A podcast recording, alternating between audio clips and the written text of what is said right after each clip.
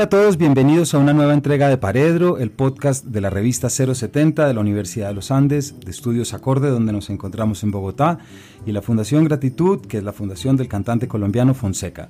Mi nombre es Camilo Hoyos y hoy nos acompaña Pablo Guerra, que es un amigo muy especial desde las épocas de la universidad, pero más importante que eso, es guionista, editor y crítico de cómics y también director de la colección Cohete de cómics y también ganador durante este año 2018 del undécimo International Manga Awards con un libro del cual estaremos hablando hoy que muchos de ustedes seguramente han visto y se llama Dos Aldos, que es cómic, novela gráfica, no sabemos muy bien qué es y para eso invitamos a Pablo. Pablo, bienvenido. Hola, muchas gracias por esta invitación, estoy muy contento de estar acá.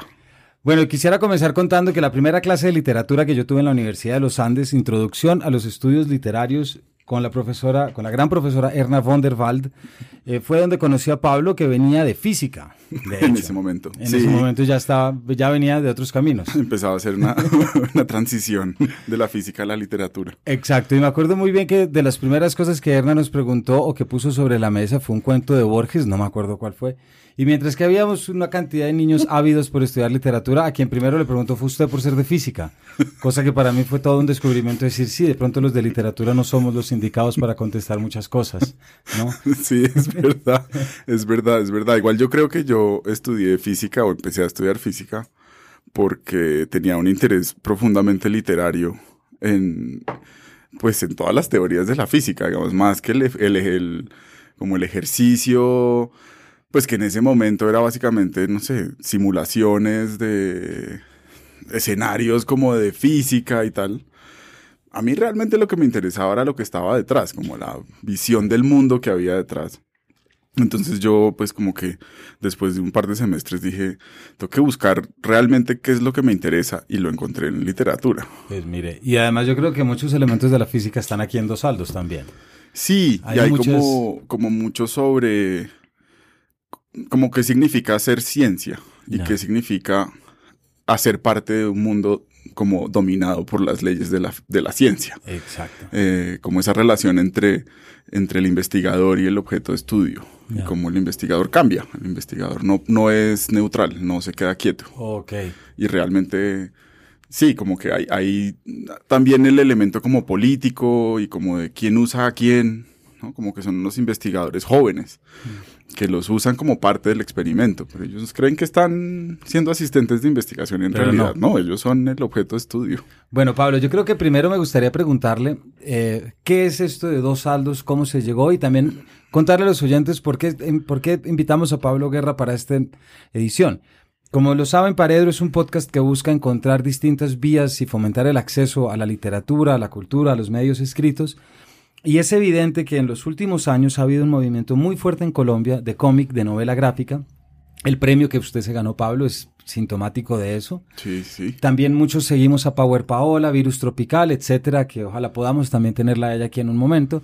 Así que Pablo está aquí para contarnos cómo se lee un cómic a partir de su propio cómic, cómo se compone, qué debemos tener en mente cuando queremos acercarnos al cómic y más importante, qué está ocurriendo acá, en Colombia, en Bogotá, o en Latinoamérica a nivel de cómic. Yo sé que es mucho para una sola pregunta, Pablo, pero entonces arranquemos por el libro. ¿Por qué no nos cuenta con dos saldos cómo se llega, cómo llegan a armarlo, etcétera? Bueno, Dos Saldos empezó hace un buen rato. Era una idea que yo tenía, básicamente era una idea que consistía en una imagen, o realmente en dos imágenes, que tenían algo que ver y que como que incluían a unos personajes jóvenes, en un entorno familiar y extraño al mismo tiempo y, y que tenía que ver como con esa historia de amor, pero también como con una especie como de triángulo amoroso. Eh, yo en ese momento estaba regresando a Colombia después de vivir un tiempo en Estados Unidos, eso fue más o menos como 2009. Y bueno, y como que ya antes de, irme a Estados Unidos ya había podido armar algunas cosas, pero pues con el viaje todo eso se, pues se desordenó. Y ahí conocí a Henry Díaz, como que empezamos a hacer algunas cosas muy pequeñas más o menos en 2011 y yo le propuse que, necesitábamos hacer algo largo eh, y que fuéramos construyéndolo de a poco. Pues ahí arrancamos a publicar dos saldos en, en una página de un colectivo que se llama El Globoscopio, que es como un colectivo que armé con otros dibujantes y como con otros artistas de cómica en Bogotá.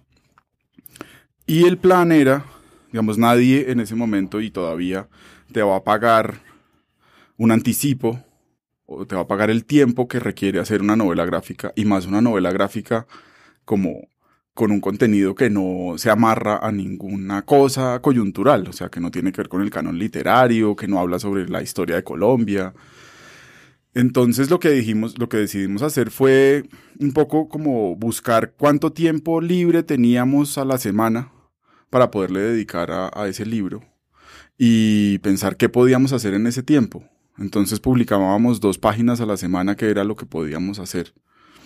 Y fue eso, como que ahí de a poco hubo algunas, pues algunos, unos meses en los que no publicábamos nada, nos íbamos como desordenando un poco, pero mantuvimos esa regularidad, fuimos creando también como unos lectores de, de la historia y, y ya cuando la teníamos lista, cuando habíamos terminado, para ese momento yo ya había como terminado de construir el diseño de Cohete Comics. Entonces, pues logramos sacar el libro en 2016 como con ese primer grupo de novedades de Cohete, entendiendo que pues era como un proceso muy extraño. Y bueno, y también hubo como una parte muy importante como de, del proceso editorial de ese libro que fue eh, y que me gustó mucho poderlo hacer así. Yo hasta ese momento realmente estaba acostumbrado a la autoedición.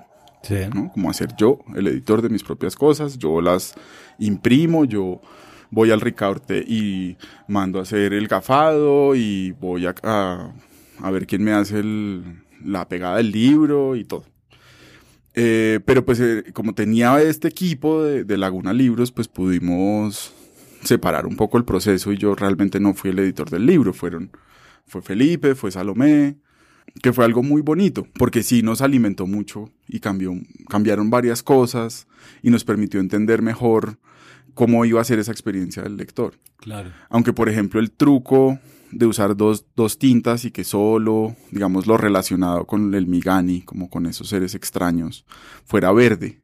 Sí. Como no usar el color descriptivo, ¿sí? como un color realista que dijera, bueno, pues el edificio va a ser de este color, el carro va a ser de este color, sino solamente como con esa finalidad narrativa. Claro. Pues era algo que estaba desde el principio, pero yo siento que con ese trabajo que hicieron en Laguna, le dieron como como toda la fuerza que necesitaba, como poder realmente invertir mucho como el orden del libro. Claro. Sí, también un saludo muy especial a Laguna y a Salomé porque hacen un trabajo gráfico visual muy bonito eh, y que se ve tal como usted lo pone. Pablo, ¿por qué no nos cuenta un poco, un abrebocas, de qué es la novela? ¿En qué consiste?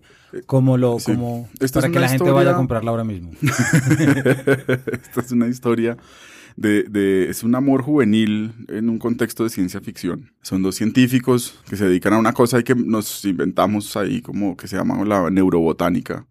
Es que tienen que estudiar como una especie que todavía no saben muy bien qué es, eh, que tiene como la capacidad de duplicar seres que están en su entorno, como otras especies que están en su entorno. Y, y en la mitad, digamos, de ese experimento, pues como en la ciencia ficción y como en los cómics, pues hay un accidente, obviamente, sí. y todo un poco como que se sale de control. Entonces se termina como creando un doble de uno de los investigadores. Sí, como que es un juego de espejos en realidad. Sí. Digamos, a mí lo que me interesaba, yo este libro lo, en muchos momentos lo, lo vi como un ejercicio de, de, aprender la gramática del cómic, como apropiarme de la gramática del cómic, okay. ¿no? Y como que poder eh, dar cuenta de como de las subjetividades de unos personajes, de esos paralelos entre personajes, siempre estar jugando con que, claro, el, el, el, científico duplicado pues tiene su espejo, claro, pero todos los personajes están duplicados, todos los personajes tienen a alguien más y se están viendo en alguien más. Okay. Entonces fue como, como tratar de aplicar, digamos, todo eso que yo había leído, todo eso que sabía sobre los cómics que más me gustan, eh, pero pues apropiármelo y, y, utilizar, estirar como la gramática del lenguaje del cómic para poderlo lograr sin dar muchas explicaciones. O sea, una parte muy importante del libro tiene que ver con, con quitar información. Claro, con los silencios. Totalmente. Lo que llamaríamos en literatura los silencios narrativos, pero que no se aplica tal cual al cómic. Es sí, decir, exacto. como narración. Hay una, una fórmula que acaba de mencionar Pablo que quisiera pedirle que nos contara porque yo creo que ese es uno de los... Eh, tenemos que aprovechar que usted esté acá eh, ¿cómo entender la gramática del cómic? Porque todos, ahorita lo hablábamos, nosotros es muy probable que gran del comienzo de nuestra prehistoria como lectores haya sido desde el cómic, ¿verdad? Y si queremos pensar antes del cómic, de pronto pensando en Mafe Paz que estuvo aquí con Maite Dautan la última vez que hablábamos de la importancia de la imagen respecto al texto cuando estamos pensando en literatura infantil. Entonces tenemos, nos aprendimos a leer desde los cuadros y desde la sucesión de cuadros que va a permitir una acción. Sí. Pero el cómic también complejiza y problematiza eso. Entonces quisiera que nos contara cómo funciona. Sí, eh, eh, digamos, la, parte como de la condición y desarrollo como del lenguaje del cómic, de cómo se va formando, tiene que ver con, con su sencillez o su aparente sencillez. Con que no te pone el reto de, de codificarlo en la cara, sino que por el contrario como que te engaña, te hace pensar que es fácil. Y en general las imágenes funcionan así. Sí. Cuando, cuando ves una fotografía o cuando te enfrentas, por ejemplo, a un documental, no estás pensando en lo que dejaron por fuera, no estás eh, pensando en qué se, qué se cómo fue el montaje para lograr esas imágenes. Pero eso es muy importante. ¿sí? Es muy importante pensar cómo alguien se sentó ahí y quién ideó que eso pudiera pasar. Eh, y que se diera, digamos, ese, ese hecho, ese fenómeno, ese momento, esa frase en un punto particular y estar ahí para capturarlo de una manera y no de otra. Empezar a, releer el cómic es lo que hace que se evidencie como el, el, potencial de esa gramática, que viene desde los autores, es decir, la historia del cómic desde, no sé, mediados del siglo XIX y durante el siglo XX, realmente digamos, en términos como de, su, de, lo que se puede hacer estéticamente, pues tiene que ver con autores que, que aman releer. ¿sí? Los primeros autores no releían y nunca se hizo cómic, por ejemplo, desde espacios comerciales fuertes, ¿no? desde el comic book, desde la tira de prensa, para la relectura. De hecho, se hizo para el consumo rápido. Y fue cuando los autores empezaron a desearle hacer historieta, porque habían leído mucha historieta, porque venían de, de, haberse formado con ella, fue que ahí es que empiezan como a, hacer esos otros juegos, a estirar esa, posibilidad como de leer y a atreverse a confundir al lector.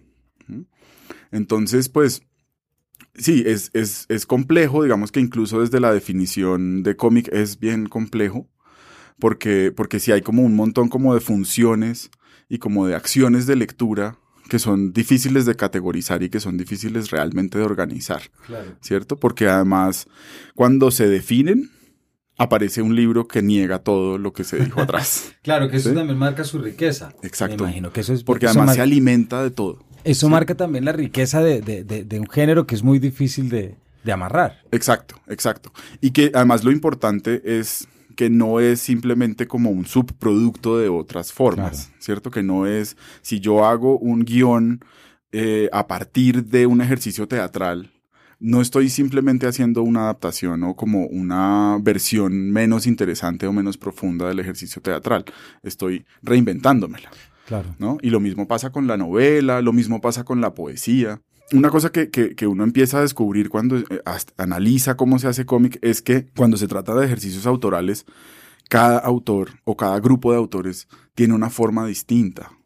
Yo a veces quisiera que hubiera una forma un poco mejor establecida, ¿no? Como que yo digo, bueno, listo, terminé este libro, ya sé cómo se hace, y sí, sé cómo se hace, pero para hacer el siguiente me toca volver a entender realmente cómo lo vamos a hacer. Entonces, por ejemplo, para mí es muy importante entender esto desde el principio como una construcción con el dibujante, porque el espacio del libro, el espacio de la página, es un régimen de imagen. cuando la palabra eh, se mete ahí, la palabra deja, digamos, adquiere también una condición de imagen. Es primero una imagen. Antes de, de leer lo que dice y de pensar sobre qué está diciendo el bloque de texto, vemos la fuente, dónde está, de qué color es, que tiene alrededor. O sea, la entendemos también como una imagen. Gracias por escuchar 070 Podcast, la red de podcast de la revista 070 en colaboración con Acorde FD. No olviden suscribirse a nuestro canal disponible en iTunes Podcast, SoundCloud y Google Podcast. Así podrán escuchar este y otros programas como Woman's Planning, En Perifolladas, A Donde Vamos No Necesitamos Carreteras, Shots de Ciencia y los nuevos programas que les tendremos esta temporada. Ahí hay un tema que me parece muy interesante, Pablo, y es como la lectura del cómic también obliga al desarrollo de unas competencias lectoras, digámoslo así, porque, claro, en la medida en que no tenemos esos, esas pequeñas leyendas que nos dice tiempo atrás o muchos años después, etcétera, lo que en teoría literaria suena muy harto ponerlo así, pero analepsis y prolepsis y todos estos temas, es algo que uno tiene que decodificar de la propia imagen sin más ayuda que la imagen en sí. Es decir, en esos casos, Ahí quisiera también que nos contara lo que acaba de mencionar, lo que es ese trabajo conjunto con el, con el dibujante. Porque si usted fuera quien dibuja y al mismo tiempo quien escribe, creo que habría un parto mucho más sencillo. Pero hay que unir dos mentes para poder dar con una forma. Hay una frase que, que a mí me gusta mucho y que repito en clases y mucho, pero que es que un amigo le pregunta a James Joyce cuando está terminando el Ulises, le dice, bueno, ¿cómo vas? ¿Ya terminaste? Y Joyce le dice, no, nada. Y el otro le dice, ¿pero qué? ¿Te faltan las palabras? Y Joyce le contesta, no, no me faltan las palabras, lo que me falta es el orden. sí, sí, sí, claro. Que el cómic, yo creo, pues el cómic y la literatura y la narrativa y todo, pero es, a mí por ser lector literario me resulta muy complejo imaginar el orden a partir de la imagen. Sí, eso es, eso es muy difícil. Realmente, yo, digamos, mi, mi, proceso, porque además, sí, eso es un proceso situado, eso es un proceso situado en, en Colombia, en Bogotá, en un momento muy particular. Y, realmente todo es un ejercicio de, pues, autodidacta. Pablo, y este es un proceso en el que ustedes comienzan aquí en Bogotá y lo hacen desde Además, Julia, pues es ese personaje que cuando, cuando nuestros oyentes lo vean, van a ver que en la primera en la primera página ya hay una frase de Julia que es mucho rabón, que ya uno entiende muy bien hacia dónde está y después de decir mucho rabón, le pide al computador que ponga Juan Gabriel non-stop y bueno, ya a partir de ahí estoy hablando de la, de la segunda página. Eh, aquí evidentemente hay algo que lo atrapa a uno pues por, por, bogotano y por cultura, pero de repente ustedes reciben una llamada de Japón y les dicen que se ganaron el premio. Sí, sí así. Así tal cual. Digamos, nosotros habíamos aplicado ese premio. Ese premio lo teníamos ubicado desde hace un tiempo, porque hay un autor que a nosotros nos gusta mucho que se llama Ken Nimura, que es español-japonés. Y él se lo ganó hace algunos años, creo que hace como unos cuatro o cinco años. Y, Henry estaba súper pendiente y apenas teníamos, apenas sacamos el libro, ya lo teníamos en físico, me dijo, podemos aplicar este premio. yo le dije, pues sí, de una. Miremos en qué estamos. Uno aplica como para ver qué pasa y realmente no teníamos mucha idea, pues como mucha expectativa con el premio. Entonces ya nos llamaron de la embajada de Japón, ganaron y nosotros como un momento, como así, no, no ganaron, vengan a una reunión que ustedes ganaron. Entonces yo pues como, venga, ¿qué será? Eh, ¿qué, va a pasar? No sé qué, no teníamos ni la menor idea, llegamos a la reunión. El premio da tres categorías, el premio da una medalla de oro, tres medallas de plata y diez medallas de bronce. Y Henry y yo llegamos a la reunión, incluso sin haberlo hablado, asumiendo que era un honroso bronce, muy contentos además. Sí. Eh, y, bueno, lo que pasa es que el, premio, el, el, oro y las tres platas ganan el viaje a la premiación en Tokio. Entonces nos empezaron a pedir, bueno, tienen que traer el pasaporte, eh, la disponibilidad para viajar, entonces estamos pensando que sean estas fechas, ustedes pueden, no sé qué, y nosotros, bueno, listo, no, ganamos bronce.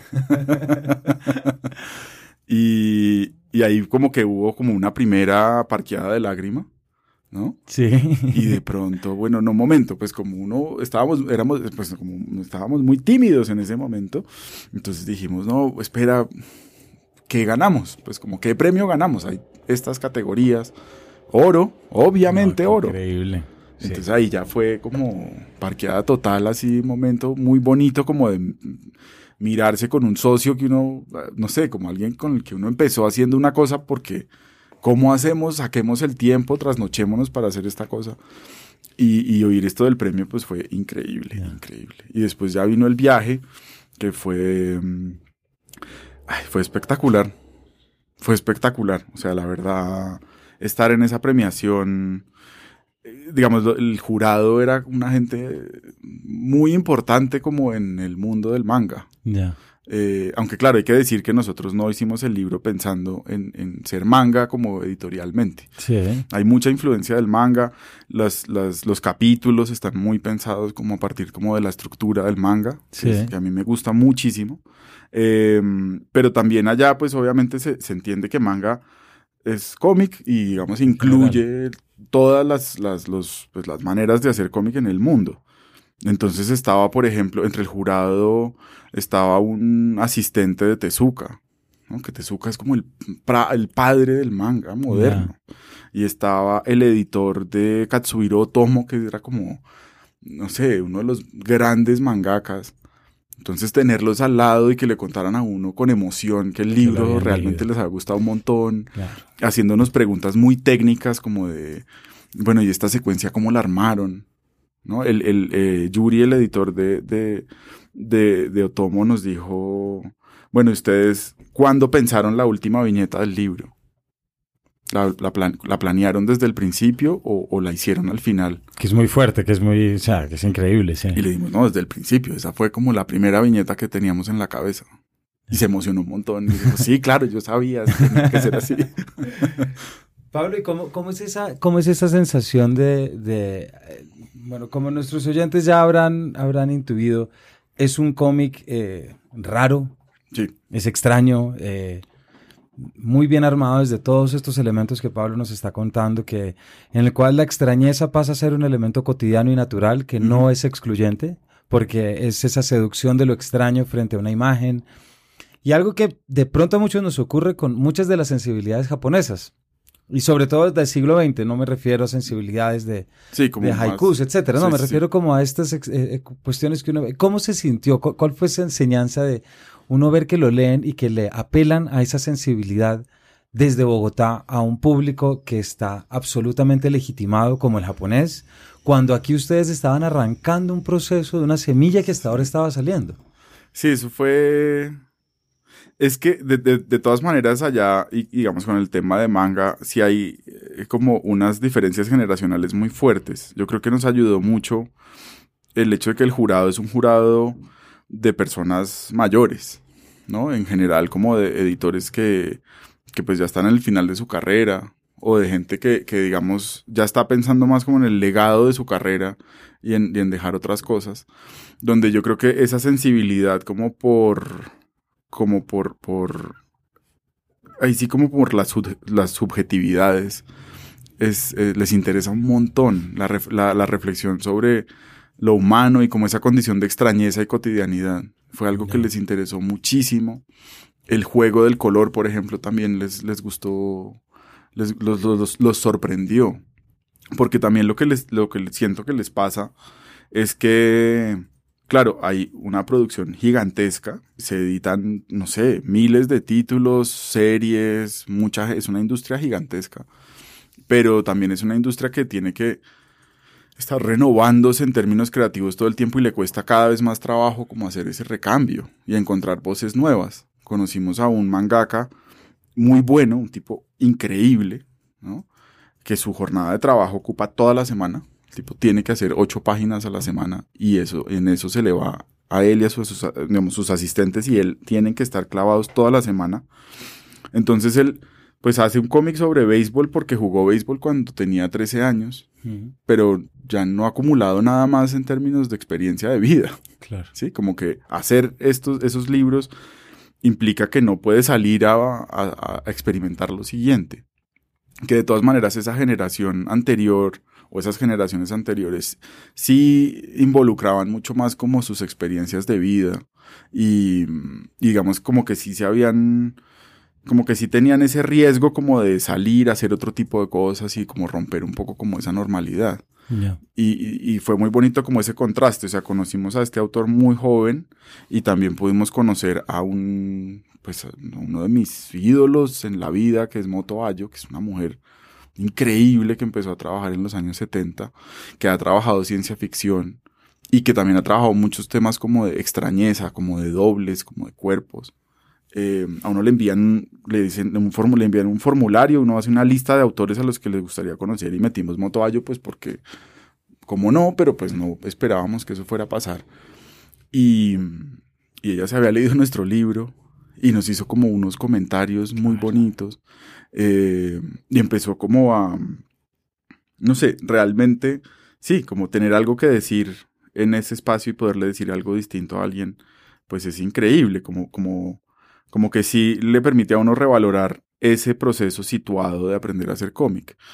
Y, y, algo que para mí ha sido muy importante, que es que yo no quiero hacer una copia de otra cosa, yo no quiero hacer un cómic al estilo de, quiero encontrar una voz propia o unas voces propias que se, que se construyen con, con, cada equipo y con cada grupo. Claro. Eh, y sí, creo que esa fue la clave, creo que eso fue lo que lo sorprendió.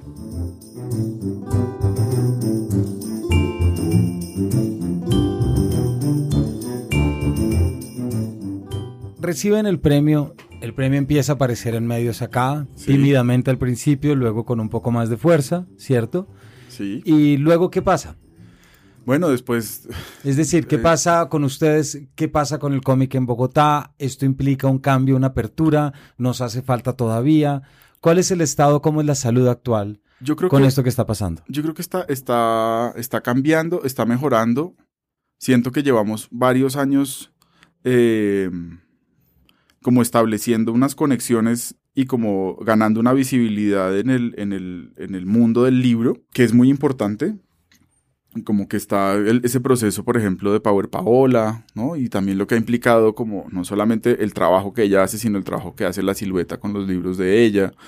El hecho además de que eh, se hagan eventos, que haya como, como unos espacios como para que más personas entiendan y sepan y se arriesguen a leer, pero que además esos libros se consigan, salir un poco como del nicho, creo que ha sido un proceso muy importante.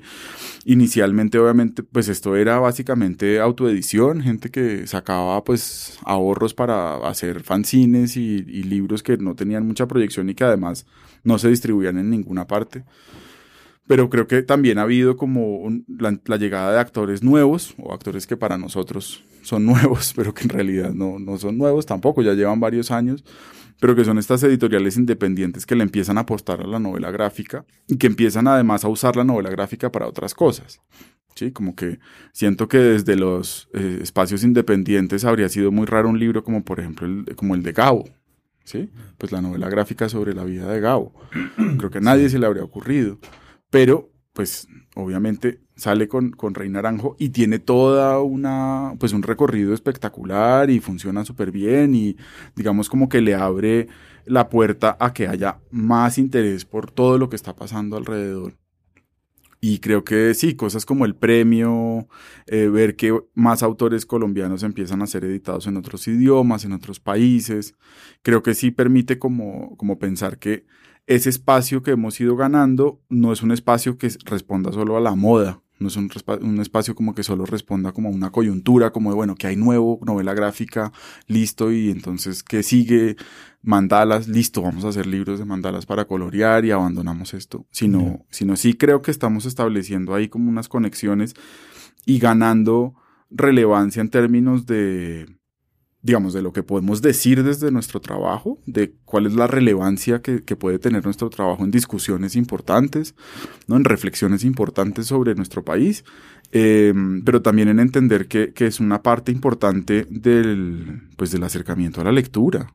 Ese era uno de los puntos que quería decir precisamente. De pronto nos está haciendo falta destacar todas esas bondades que tiene también la novela gráfica, no solamente para efectos estéticos que seguramente usted tiene y del grupo, pero también pensándolo en todo lo que una novela gráfica puede hacer en procesos de lectura, en procesos de comprensión, de construcción y todo eso que ya puede ocurrir en territorios, puede ocurrir fuera de unos espacios cerrados del cómic, ¿cierto?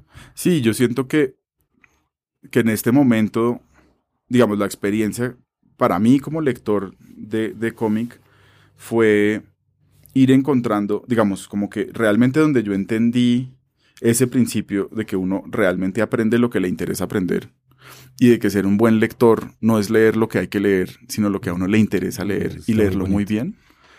Eso me lo dio el cómic. Y por eso fue que para mí es como el espacio donde yo aprendo todo. ¿sí? Como que donde yo me acerqué a, un millón de cosas. Hay un montón de autores, hay un montón de conceptos, hay un montón de historias y, y, de lugares que yo he empezado a conocer a partir de explorar cómics. Entonces creo que esa, como ese principio del lector independiente, como de un lector que se genera por sí mismo su biblioteca, lo que le interesa, eh, creo que se puede replicar, creo que, se puede mantener y creo que el cómic... Eh, obviamente esto no es mágico, todos esos, pues son cosas que son producto del trabajo de gente, eh, pero si eso se puede replicar, pues me encanta. Yo, yo estuve ahora en la fiesta del libro de Medellín y, y, una charla como con estudiantes de 13 años. Yo no tenía ni idea qué iba a hacer. tenía un poco de miedo. Mucho miedo, en realidad. Eh, y entonces les empecé a hablar como de esos procesos y siento que, que, muchos empezaron a, copiar. O sea, como que realmente sí les llamaba la atención esa idea de, de que incluso si lo que quieren hacer es ver videos de YouTube, pues vean bien videos de YouTube que, les, que, que, que, sea una cosa activa, que les permita realmente explorar, llegar a alguna parte. Eh, entonces sí, yo, yo, yo espero que eso se mantenga. También creo que en términos como del mercado, pues nos faltan muchos números todavía, nos falta mucha presencia, la producción colombiana todavía es relativamente lenta, si uno lo ve en términos de qué tanto se publica al año y tal, pero creo que, que por lo menos ya está el interés de, de, acompañarnos. Ya tenemos una interacción con la Cámara Colombiana del Libro, por ejemplo. Los espacios en las principales ferias del libro ya no son solamente como, bueno, ponga esos cómics ahí y los niños ahí pues mirarán a ver qué pasa, como pasa un poco como en el salón este, en el pabellón de caricatura y diseño gráfico. Sí, sí que era como, ¿qué hacemos con estos buses de niños? Pues metámoslos a ese galpón y metamos a otros niños que hacen cómics a ese galpón y miremos a ver qué pasa. Claro. Sino que ya se, se, hace como, como desde un criterio como más respetuoso y, y yo espero que sí, que, que sea, es muy difícil mantenerlo todavía. O sea, no, no es, no es una, no, no es una industria, no, no, no es un segmento de la industria que ya esté armado, que ya tenga como todas sus características listas todavía hay que esforzarse mucho por sacar cada libro. Y ahora que me, me preguntabas, bueno, ¿qué pasó cuando volvimos del viaje? Pues no, aterrizamos a que teníamos un montón de proyectos por hacer, a que uno de los proyectos que estábamos haciendo, pues, está, pues no sé, era con un equipo que no tenía ni idea que era lo que, o sea, como una desconexión absoluta entre como el valor que tiene hacer un libro de este estilo y, y de pronto verlo simplemente como una cartilla o como una cosa como mucho más de consumo fácil, ¿no? Como hágame el dibujo bonito para decorar el texto ladrilludo que le quiero pasar a unos, a unos peladitos. Pablo, para terminar y para que esto sea una bola que siga creciendo, ¿a dónde deben ir los lectores que después de escuchar esto, por ejemplo, quieren aprender comprar y relacionarse con los cómics. Bueno, pues, y me refiero, perdón, tanto espacios físicos como espacios virtuales. Sí, digamos que pueden, bueno, las redes de Cohete, pues son Cohete Comics, estamos en Instagram, en Facebook y en Twitter. También está, pues digamos, los, libros se distribuyen en las principales librerías, pero realmente nuestros aliados claves, pues son las, las librerías independientes. creo que ahí es donde como que se conecta eh, como realmente logramos como engancharnos con esos lectores que se arriesgan a descubrir una cosa que es diferente. La apuesta de cohete no es darle cómics a los que ya leen cómics. Si alguien ya pues es eh, coleccionista de Batman, pues es muy difícil que no sé, le vaya a satisfacer un libro como Caminos Condenados o como Dos Saldos. Entonces la idea es siempre buscar lectores nuevos y, entonces pues íbamos como muy por, por ese lado Igual si no encuentran los libros en esos espacios, está pues la, tienda de la diligencia libros.com, que es la tienda virtual de nuestra distribuidora, donde también hay más sellos, hay más cosas. Eh, y la página del colectivo El Globoscopio, que es el globoscopio.com. Ahí hay un montón de cosas. Ahora, por ejemplo, si les interesa, pues creo que puede interesar a varias personas que oyen esto. Acabamos de lanzar nuestros, unos nuevos cómics documentales que hicimos con el Centro de Memoria, eh, dos comunidades, una en el Magdalena y otra en el Urabá antioqueño, pidieron como, como medida de restauración simbólica que se hicieran historias gráficas y nosotros las hicimos. Entonces en la página del centro pueden encontrar los dos libros, son Sin Mascar Palabra, que es sobre Tulapas en el Urabá antioqueño, y La Palizúa, que es la comunidad de La Palizúa en el Magdalena. Es nuestro, son nuestros, sí, como continúa pues el camino del cómic documental. El primero es Caminos Condenados, que es sobre Montes de María. Entonces ahí va como la cosa por, también creciendo. Son como dos lados muy distintos de la creación, pero todo hace parte como de hacer cómic en este país implica hacer muchas cosas. Pero que también nos enseña que era un poco el propósito, Pablo, que nos acompañara a entender el cómic, para qué nos puede servir como lectores, cuáles son esos gustos y sobre todo cuál es ese lenguaje que podemos desarrollar para mejor disfrutarlo. Pablo, muchas gracias por su compañía, por habernos acompañado. Gracias Camilo, espero que nada, pues que sigamos charlando de todo esto. Estar, puede estar seguro. Muchas noticias y como muchas cosas y, y, sí, yo estoy súper contento. Y de verdad, muchas gracias. No, a usted y a todos nuestros oyentes, muchas gracias por acompañarnos. Ya Pablo indicó dónde debemos ir a buscar y como siempre recordar que son muchos los medios que podemos utilizar para entendernos y para entender cosas y cerrar precisamente con la idea de cómic documental como proceso de reparación, creo que deja este capítulo en un punto muy alto y sobre todo muy sugerente. Pablo, muchísimas gracias. Vale, vale. Y a todos ustedes, hasta la próxima. Gracias.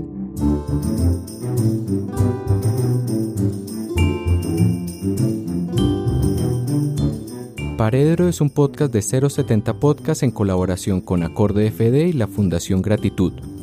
Es producido por su anfitrión Camilo Hoyos. Cuenta con el diseño de María Elvira Espinosa, la música es compuesta por Gabriela Navas y la dirección y edición general son de Sebastián Payán. No olviden suscribirse al canal de 070 Podcast disponible en iTunes Podcast, SoundCloud, Acorde FD, Spotify y Google Podcast. Muchas gracias.